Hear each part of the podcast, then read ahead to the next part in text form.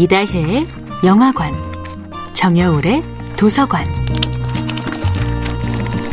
안녕하세요. 여러분과 아름답고 풍요로운 책 이야기를 나누고 있는 작가 정여울입니다. 이번 주에 함께하는 작품은 도스토옙스키의 죄와 벌입니다.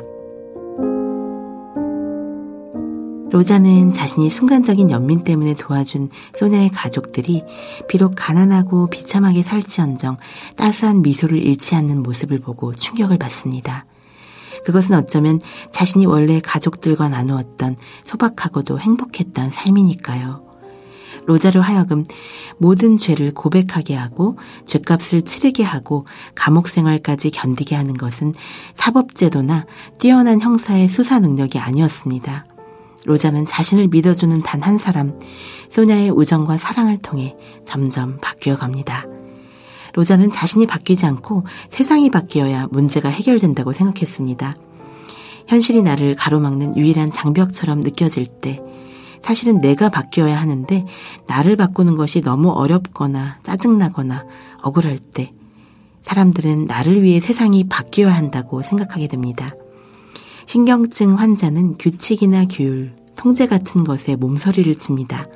자신은 반드시 특별한 예외가 되어야 한다고 믿습니다. 하지만 이런 식의 자기 방어는 결코 상황을 나아지게 만들지 못하지요. 타인 속에서 타인과 어우러져 사는 법을 배우지 못하면 신경증은 결코 치유될 수 없습니다. 도스토옙스키가 니체의 스승으로 불리고 전 세계 독자들에게 끊임없이 영감을 주는 이유는 바로 심리학이 거의 발달되지 않았던 시대에 소설 속에서 이미 심리학의 기본 문제를 날카롭게 진단했기 때문입니다.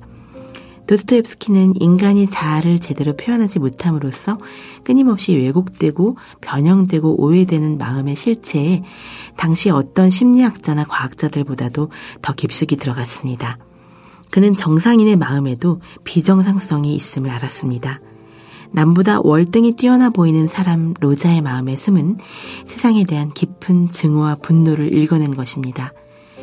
노파를 죽임으로써, 즉 현실을 억지로 조작함으로써 자신의 상황을 타개하려 했던 로자는 돌이킬 수 없는 죄를 저지르지만 그 죄악마저 완전히 이해해주는 한 사람, 소냐를 향한 사랑으로 인해 스스로를 구원하게 됩니다.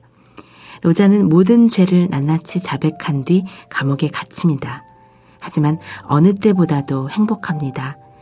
소냐가 감옥 문이 닳도록 매일 찾아와 자신의 이야기를 들어주고 걱정해주기 때문이었습니다.